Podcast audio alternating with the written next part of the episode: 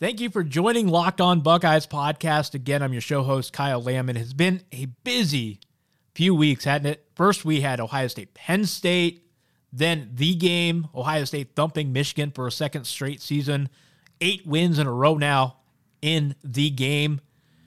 Ohio State, Wisconsin, Big Ten Championship coming up on Saturday. College football playoff discussion. Oh, man, we got so much. And, yeah, by the way, that basketball team, Ohio State, I previewed it yesterday. The Buckeyes traveling to Chapel Hill tonight to face the U N C Tar Heels. That is the Big Ten A C C Challenge, the first of many huge matchups for the Buckeye basketball team. We'll talk more about Ohio State basketball. I already previewed this game yesterday. We'll recap the Ohio State-North Carolina game tomorrow and look ahead to many other matchups they have coming up this month. But today, so the playoff rankings are out, the newest rankings, and I think the committee spoke. And what they're saying is, Ohio State, if you take care of business this week, you are our number one team. I'll explain my rationale, why I think it's a done deal. If Ohio State wins, they should be number one and most likely heading to Atlanta for a Peach Bowl showdown against either Utah or the winner of the Big twelve. That'll be coming up here in a minute. I also have a Wisconsin-Ohio State Big Ten showdown preview. Asher Lowe, host of the Locked on Badgers podcast, will be here with me. We'll look at this game from every single angle. Do the Badgers have any injuries to speak of? The motivation angle, uh, trying to beat a team a second time in a season. We'll get into all that with Asher coming up in the second and third segments. Locked on Buckeyes is brought to you by J F Q Lending. All of your mortgage and refinance needs should be handled by a Buckeye, licensed in thirty-three states and more on the way. Check them out at J F Q lending dot com. Also, thank you to support by GoBus. Ohio's rural intercity bus system can bring you to Columbus for Ohio State sporting events with over forty stops to locations across the state. Check them out at ride go bus dot com. As always, your Locked on Buckeyes podcast can be found on all of your favorite podcasting platforms, including, but not limited to, Apple or iTunes, Google Play, Stitcher, Spotify, iHeartRadio, or simply say, play the Locked on Buckeyes podcast on your smart speakers. Follow me on Twitter at K Y Lamb eight. Follow the show on Twitter at Locked on Buckeye. The penultimate college football playoff rankings were released on Tuesday as they customarily have been. No surprises here. Ohio State is still number one, L S U number two, Clemson number three, and Georgia number four. Also not surprising, at least to me, but I know there had been some speculation. Utah is still number five, holding off Oklahoma despite that win in Bedlam against Oklahoma State. There was something that Ohio State fans can take from these this week's rankings, namely the order and the fact that Cincinnati maintained its top twenty ranking. These things are very, very good. They bode well for Ohio State, and I'm going to explain. First, you look at the comparison to L S U. Ohio State now has wins against eight, ten, and thirteen. That's Wisconsin, Penn State, and Michigan. On the contrary, L S U has wins against nine, eleven, and twelve. That is Florida, Auburn, and Alabama, who slipped all the way down to twelve from number five, seven total spots.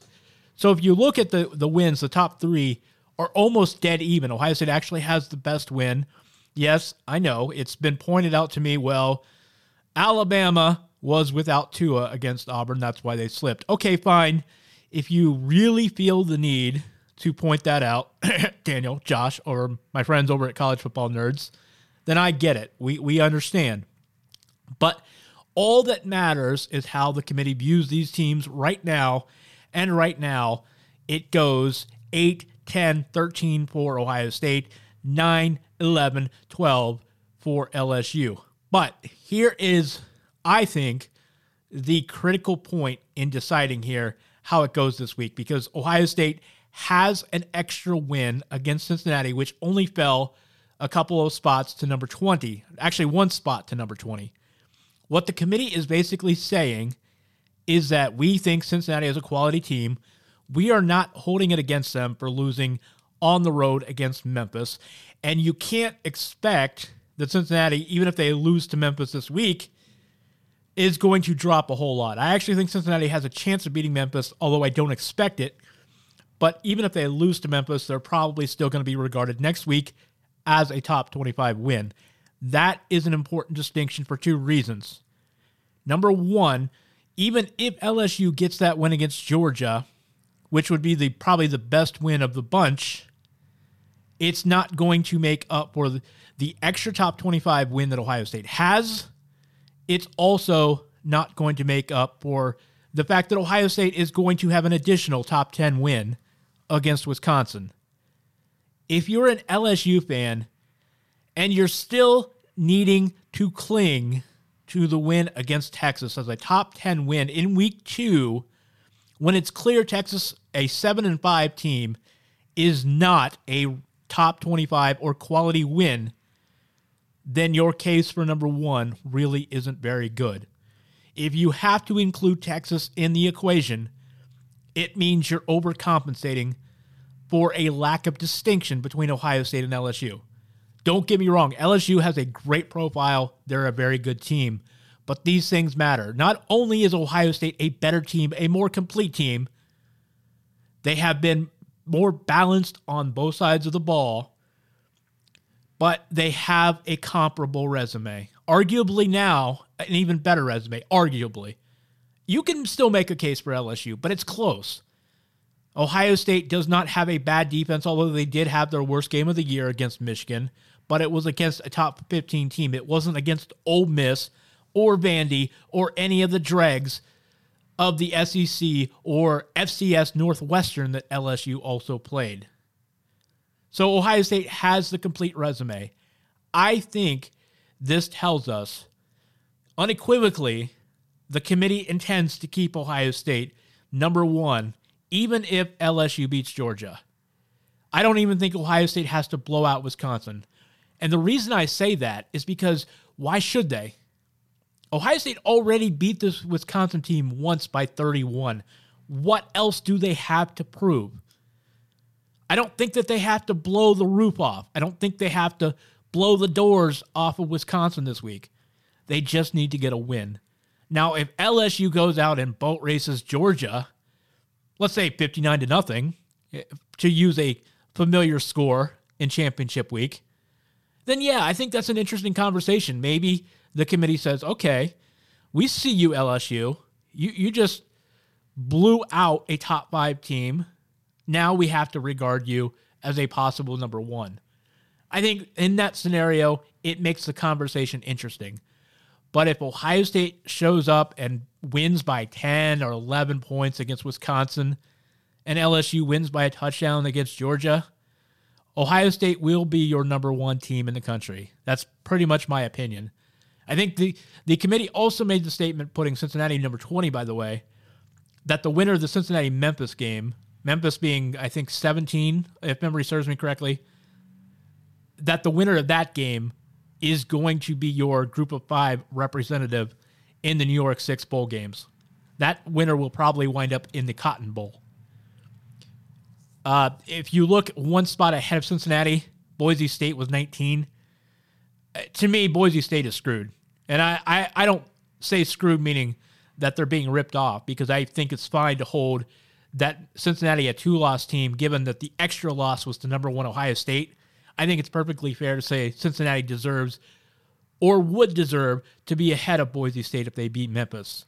So I'm perfectly fine with that, but I do think the winner of Memphis and Cincinnati is in as the group of five representative, but I don't see an equation where Boise State gets in. But going back to Ohio State, they've already beat Wisconsin. I don't think that they need to prove anything above and beyond what they've already done, other than just simply win the game, and you are the number one seed, and you will be awaiting the result of the Oklahoma Baylor and Utah Oregon games, as well as L S U and Georgia. Because if L S U also wins, Georgia is out of there, and then the committee has to pick between Utah and the Baylor an Oklahoma winner. I think Utah will stay ahead. They stayed ahead of win, uh, ahead of Oklahoma this week.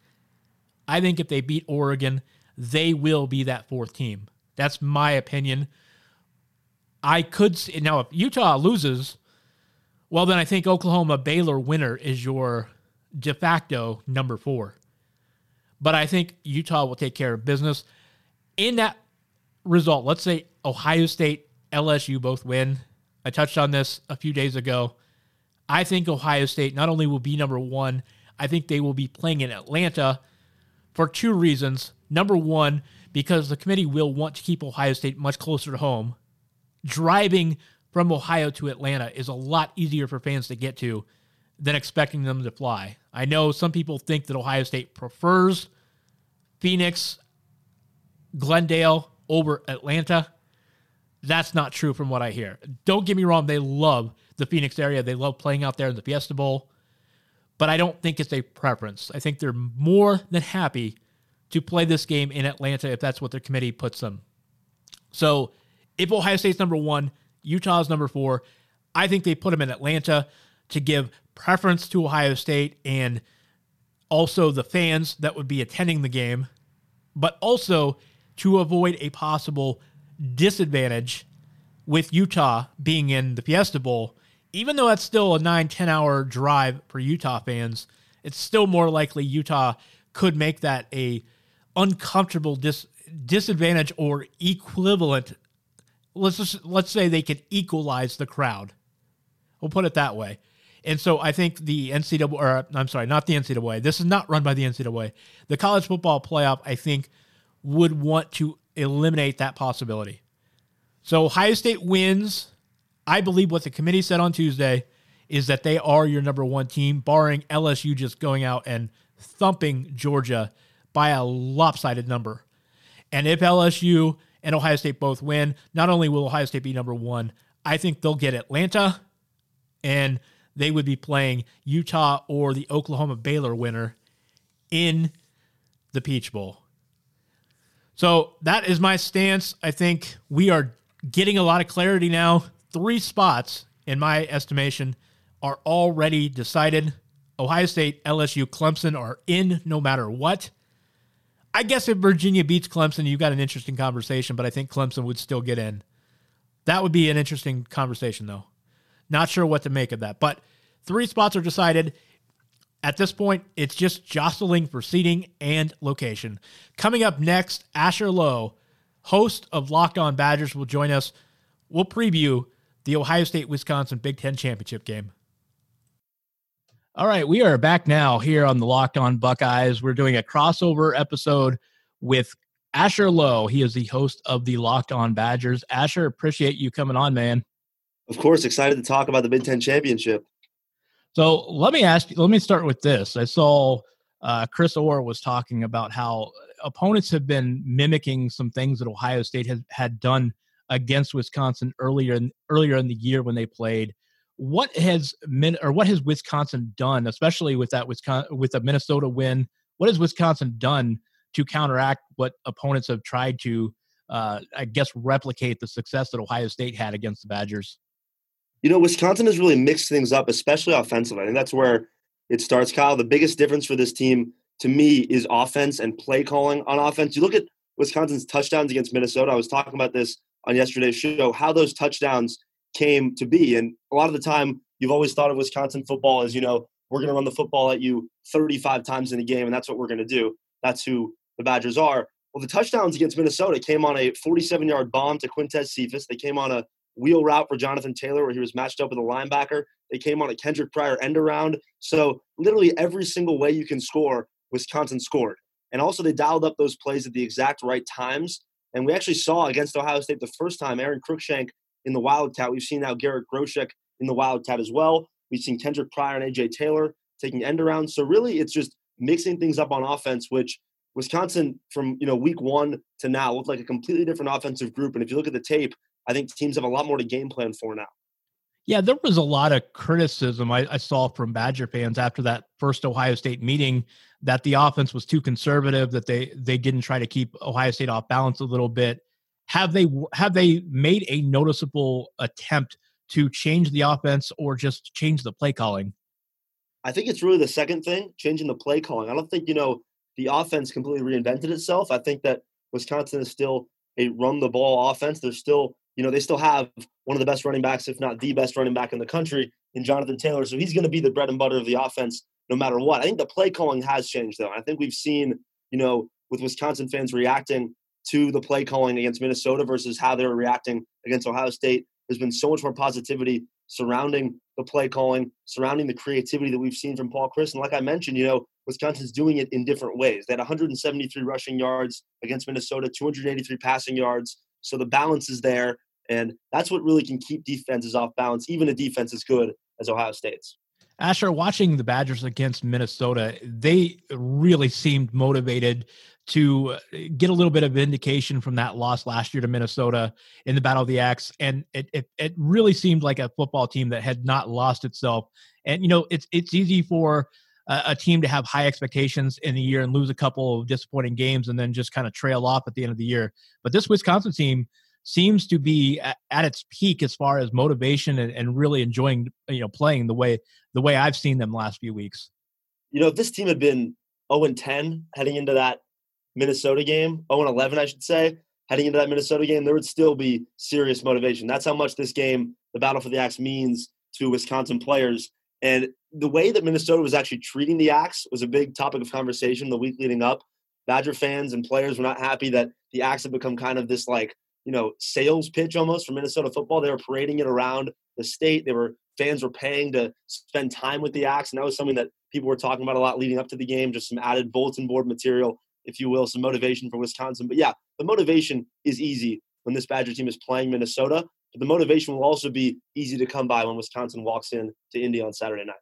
I want to ask you about the pass game, because I, I've been kind of saying, the way I look at this Wisconsin team, it's like Jack Coan is a good quarterback, and especially if Wisconsin can, I think, get an early lead against Ohio State, he's a good enough quarterback to win that kind of game.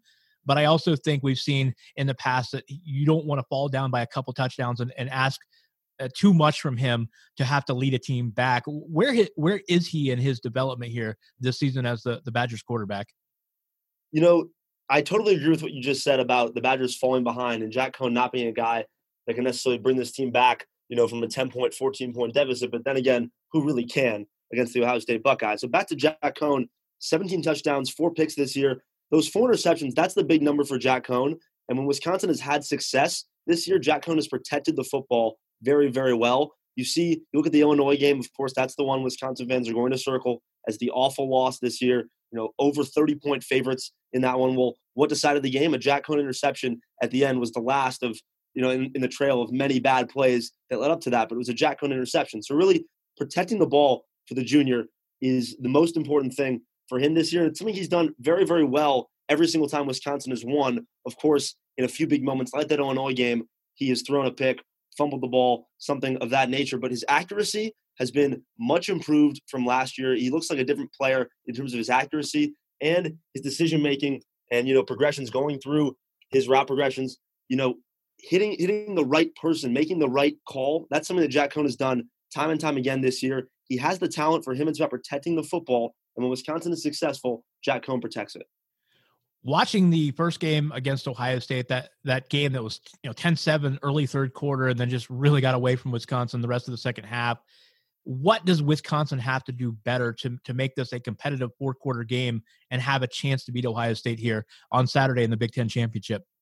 Wisconsin lost that game. And by the way, that, that actually, that throw, that reminds me of a, a Jack Coan play. That, that throw to make it ten seven was probably the best throw Jack Coan has had all year to A J. Taylor. That was that was an impressive play. So he has the ability to do things like that, special things like that. But Wisconsin lost that game in Columbus in the trenches. They absolutely lost that game on the defensive and offensive lines. And the defensive line, you know, led by guys that are just getting better. True freshman and Keanu Benton has been getting better week after week. Matt Henningsen, a former walk-on, has been getting better on that line. This defensive line played their best game of the year.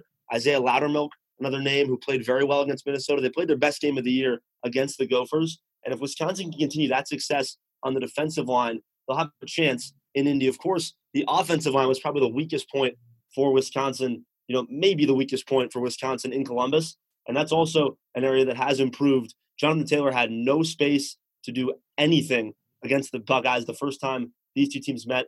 The Wisconsin line led by, you know, Cole Van Landen, Biotish, guys that are are guys that play consistently well but struggled against the defensive line of the Buckeyes. And let's give some credit, too, to Chase Young, who, by the way, you know, Badger fans weren't happy about this, was not being blocked by a lineman for a lot of that game, was being blocked by the tight end, Jake Ferguson. So I expect a few adjustments in that category.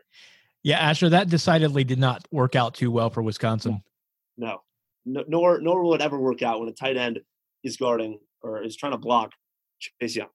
What, what's the injury uh, status like for the Badgers coming into this game? Ohio State had had a lot of injuries there right around midseason or thereafter, but they've been able to rest many, many of those guys, and they're relatively healthy going into Saturday. What's what's Wisconsin's uh, status like?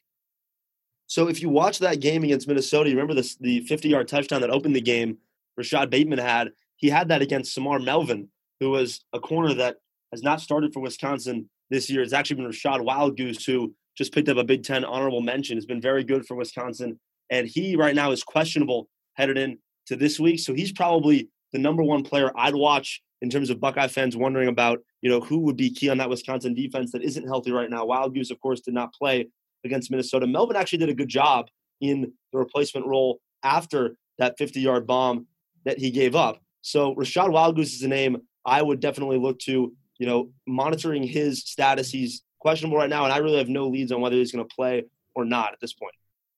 We are talking with Asher Lowe, the host of the Locked On Badgers podcast here on the Locked On Podcast Network. We'll be right back here with more discussion about the Ohio State-Wisconsin showdown in the Big Ten Championship this Saturday in Indianapolis.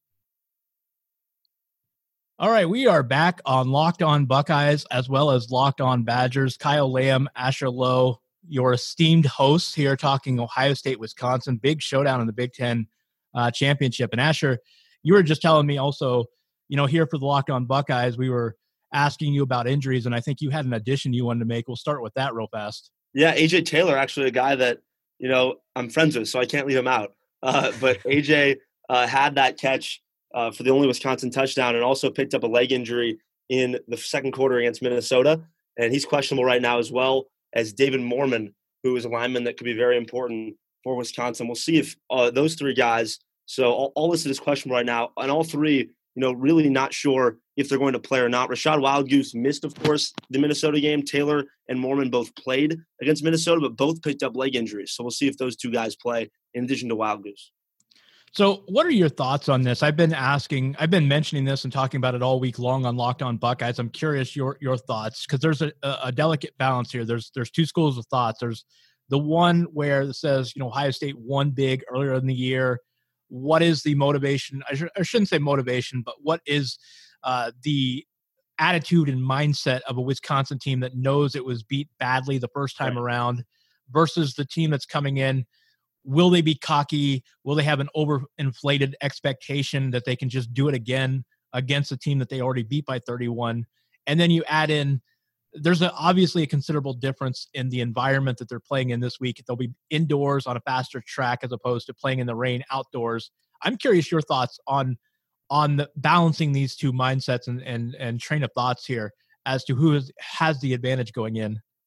I guess, like, I mean, you mentioned it, you know, on Locked On Badgers on in the interview we had about how Ohio State is winning these games. I just don't, I don't know if you see it. I don't really see Ohio State taking their foot off the gas pedal. It just hasn't been who they are all year. And if, you know, They, they haven't really shown that they're willing to take their foot off the gas pedal, you know, against a team that they feel like they should be in a game that's maybe not as important as it is to the other team. And not to say the Big Ten Championship isn't important, but of course there is more on the line right now, I think, for Wisconsin than for Ohio State in terms of keeping it close, especially because, you know, keeping it close is really what Wisconsin needs to get to a Rose Bowl right now. So it's really about, you know, even the deficit, not necessarily just about the win or the loss for Wisconsin. But I mean, I, I throw back to you. I mean, I don't think Ohio State is a team that will take their foot off the gas pedal. Yeah, I don't either. And I think I think there's a, a natural inclination that maybe it, it's harder to maintain that kind of focus and physicality throughout a, a, a really against a tough team. And that could come into play. But you're right. Motivation, I don't think, is an issue for either team. You've got Wisconsin, who is two spots ahead of Penn State right now. If they keep it close, they've got a really good chance to stay ahead for the Rose Bowl race, in which they'd, you know, probably be playing Wisconsin or be playing Oregon or possibly even Utah. So it's really important for Wisconsin to win this. You, you want to be Big Ten champs and you want to be in the Rose Bowl. And for Ohio State, I think Big Ten is a big goal of theirs. They want to win this game. Right. They'd like to be number one seed in the college football playoff and stay undefeated. So, yeah, if it comes down to motivation, I don't think either team has anything to lose here. But you're right. It's just, will Ohio State be able to maintain that focus? And I think that's, for me, what it comes down to. It's it's not a motivation issue. We talked about that on Locked on Badgers. But it is an issue of just human nature. Will you have an emotional letdown? I looked at this. This is an interesting stat, Asher. I don't know if you saw this on my Twitter timeline, but I looked at the last four conference champions of power conferences that, that had rematches in the second game, and it went from an average margin of victory in the regular season meeting of fifteen to uh, just two-point margin of victory on average. Wow. wow. So uh, there is a big drop-off in that second meeting quite freak, you know, fairly frequently. So it, it's tough to maintain uh, what kind of production you had in the early, early meeting. I guess it really comes down to what Wisconsin will we see. And, you know, we've seen the same Ohio State all year long, and that is the best team in the country, you know, on both sides of the ball, or one of the best teams in the country on both sides of the ball. If you don't think they're absolutely flat out the best, I, I think they are the best. I have, I've said that for a long time now. Uh, but which Wisconsin will we see, you know, because the team we saw in Minnesota wasn't good. They were great. And, you know, changes, you know, made on the defensive line, changes in terms of offensive play calling that we've talked about, mixing it up. They're a team that can beat you. They were a team against Minnesota that could beat you in so many different ways. And that's not something we've said about Wisconsin teams in the past, even good Wisconsin teams. You know, they beat you playing one brand of football. This Wisconsin team seems like they can win in multiple ways when they have everything going, especially offensively. And I talked about, you know, how much they were mixing it up. So what Wisconsin will we see on Saturday? I think that really determines it, because the Wisconsin we saw, you know, at T C F Bank Stadium last Saturday is a team that can hang with Ohio State. I think you would agree with that. Yeah, absolutely. I was really impressed. The way that game started, the first couple of drives, I'm like, well, Minnesota may blow Wisconsin out of the water, but that turned really quickly. And for the last three and a half quarters, Wisconsin looked really good in that game. And for me, Asher, I think the big thing too is Wisconsin has to run the ball better than it did the first time against Ohio State. You know, Jonathan Taylor, one of the best backs in the country, probably going to be one of the best backs in the N F L here in a few years. And Wisconsin just, their run game got totally shut down by Ohio State the first time around. I asked you about Jack Coan and, and being able to win the game while staying ahead, but they need the run game to be clicking on at least more cylinders than it was the first time around. Because if, if Jonathan Taylor runs for another thirty, forty yards or whatever it was, Uh, they're going to get boat, boat race this weekend. Yeah, he ran for fifty-two against Ohio State, his season low by quite a bit. twenty carries, fifty-two yards. That's not going to get it done for J T in this Badger offense, no doubt about it. That's what he ran for in Columbus. And, you know, he rattled off after that some big-time games. You know, had three consecutive two hundred-yard rushing games against Iowa, Nebraska, and Purdue, all following that fifty-two-yard performance. So things have been clicking for J T. And while he didn't have a huge rushing game against the Gophers, he had probably the biggest offensive play of the game. It really just shifted everything on, you know, a twenty-plus yard touchdown catch on the wheel route where he was matched up with a linebacker. So he can do it in multiple ways as well. And that's something we've been talking about, and something I, I would definitely watch for this Saturday is Wisconsin's been using the screen game. They've been using the short pass game, especially against Minnesota, especially in the last few weeks. There was a Garrett Groshek seventy-yard screen that set up a J T touchdown run against the Gophers. And against the blitz, Wisconsin's been using this. And this is something that J T's been doing much better this year, something that has started, you know, summer and fall. People were talking about this, and that is him in the passing game, and his hands have gotten much better this year. So that'll be something as well to watch for, you know, if J T's not necessarily getting it going with his legs. We alluded to the conservative game plan, you know, at least perceived uh, conservative game plan that Wisconsin had against Ohio State. I, I really think, you know, watching Wisconsin teams of the past, I, it was one of the more conservative approaches I thought I've seen against an Ohio State team by Wisconsin. Do you expect them to open it up a little bit more and maybe keep Ohio State off balance with a lot more misdirection, maybe some trick plays that we didn't see as much the first time around? Oh, please, please, please, please, please. I mean, that was that was about as vanilla as it gets in terms of play calling, in terms of what, what offense was being run. It was a lot of Taylor up the gut for nothing.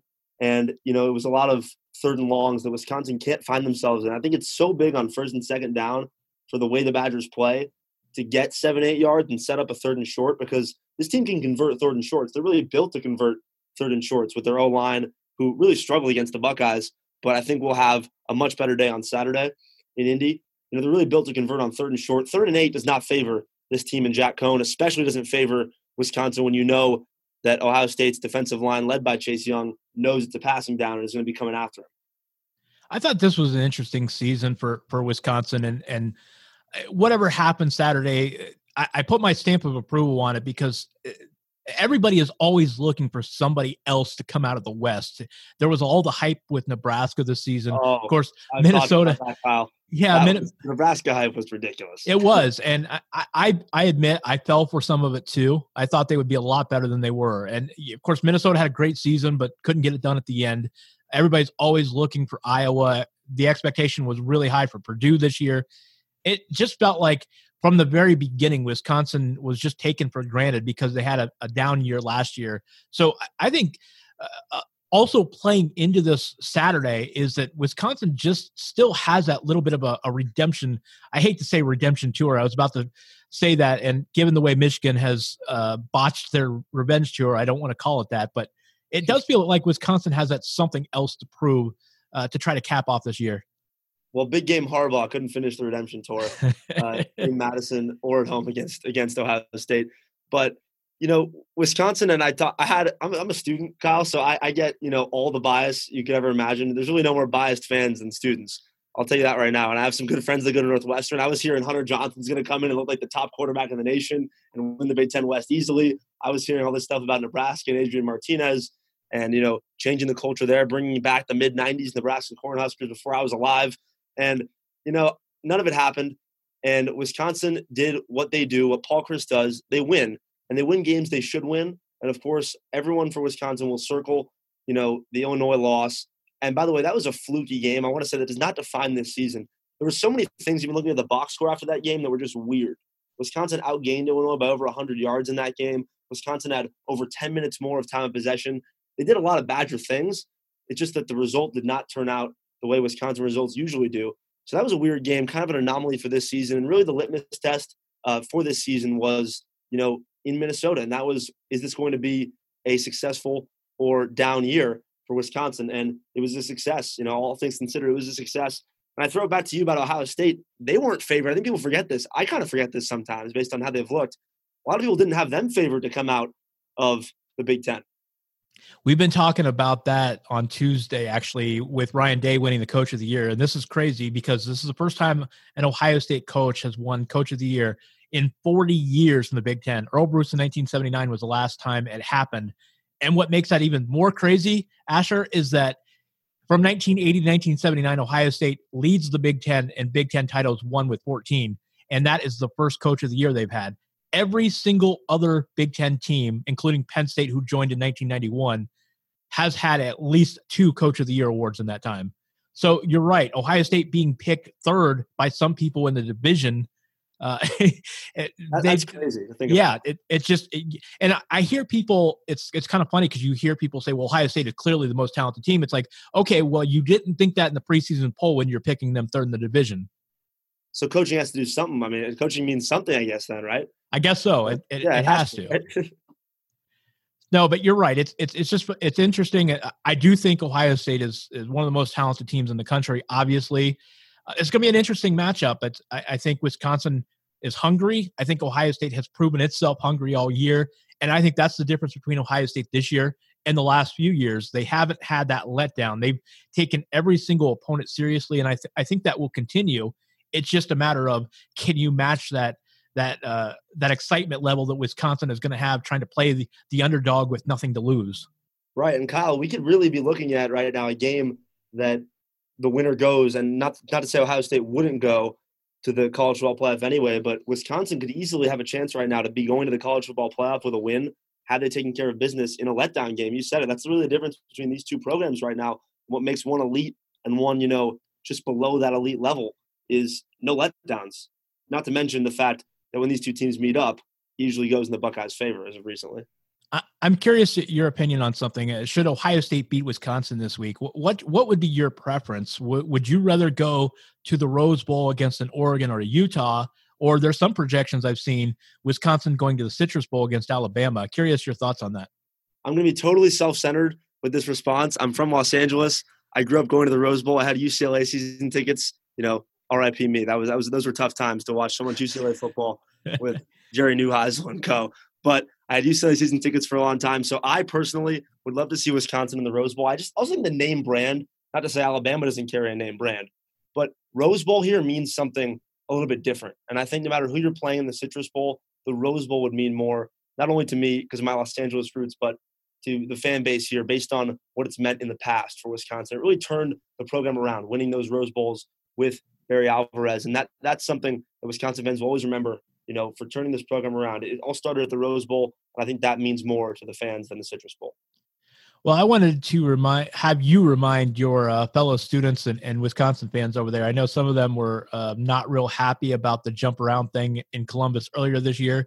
Remind no. them that imitation is the sincerest form of flattery.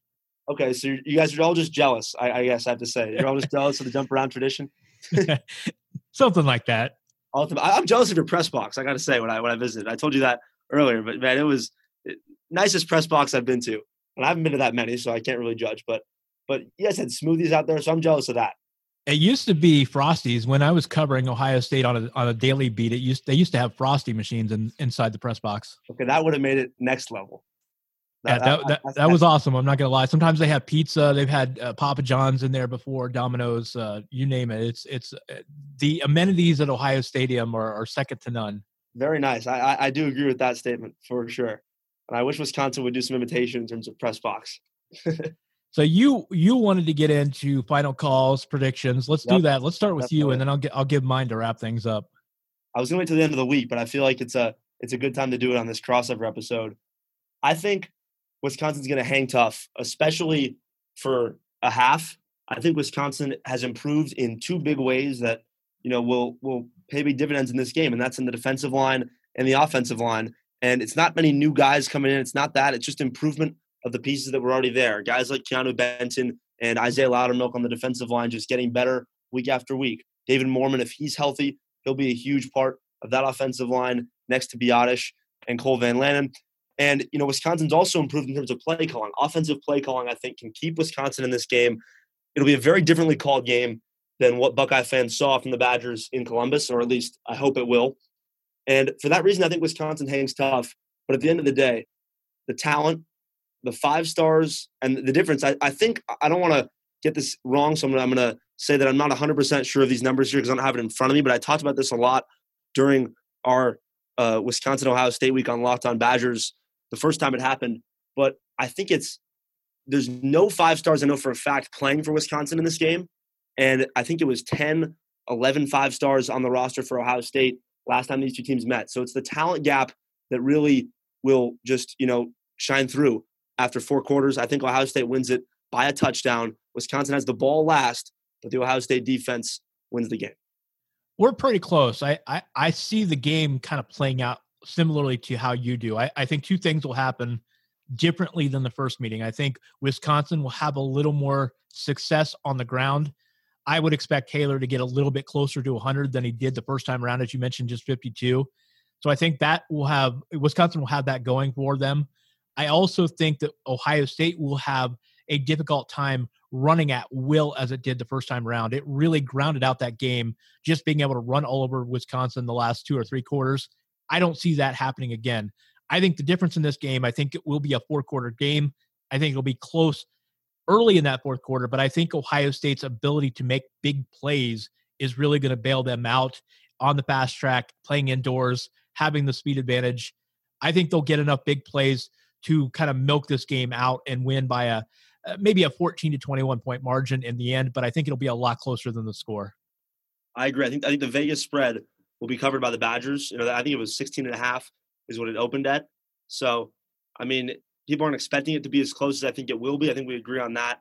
And you know, I'll give you I'll give you one weird X factor for Wisconsin. You know, to close here, I think Zach Hintz, who set a school record sixty-two yard field goal. I don't know if you saw the clip. Just hit an absolute bomb and is now taking over field goal duties. If this game comes down to a very, very long field goal, Wisconsin looks a lot better than they did back in Columbus because he's now taking over the duty. You never know when this game could come down to kicking. Asher, tell uh, tell folks here listening on Locked on Buckeyes uh, where to find you. Uh, you can find me at A L O underscore thirty-three on Twitter and, of course, at Locked on Badgers on Twitter. And If you want to plug anything, Kyle, for Locked on Badgers listeners, the Ohio State, I know, podcast network that you have. You can find me on Twitter at K Y Lamb eight. I am on Twitter as Locked on Buckeye. That's singular, not Buckeyes. And, of course, you can follow, find both podcasts, Locked on Buckeyes and Locked on Badgers, on your favorite podcasting platforms or on the lock, locked on podcast dot com.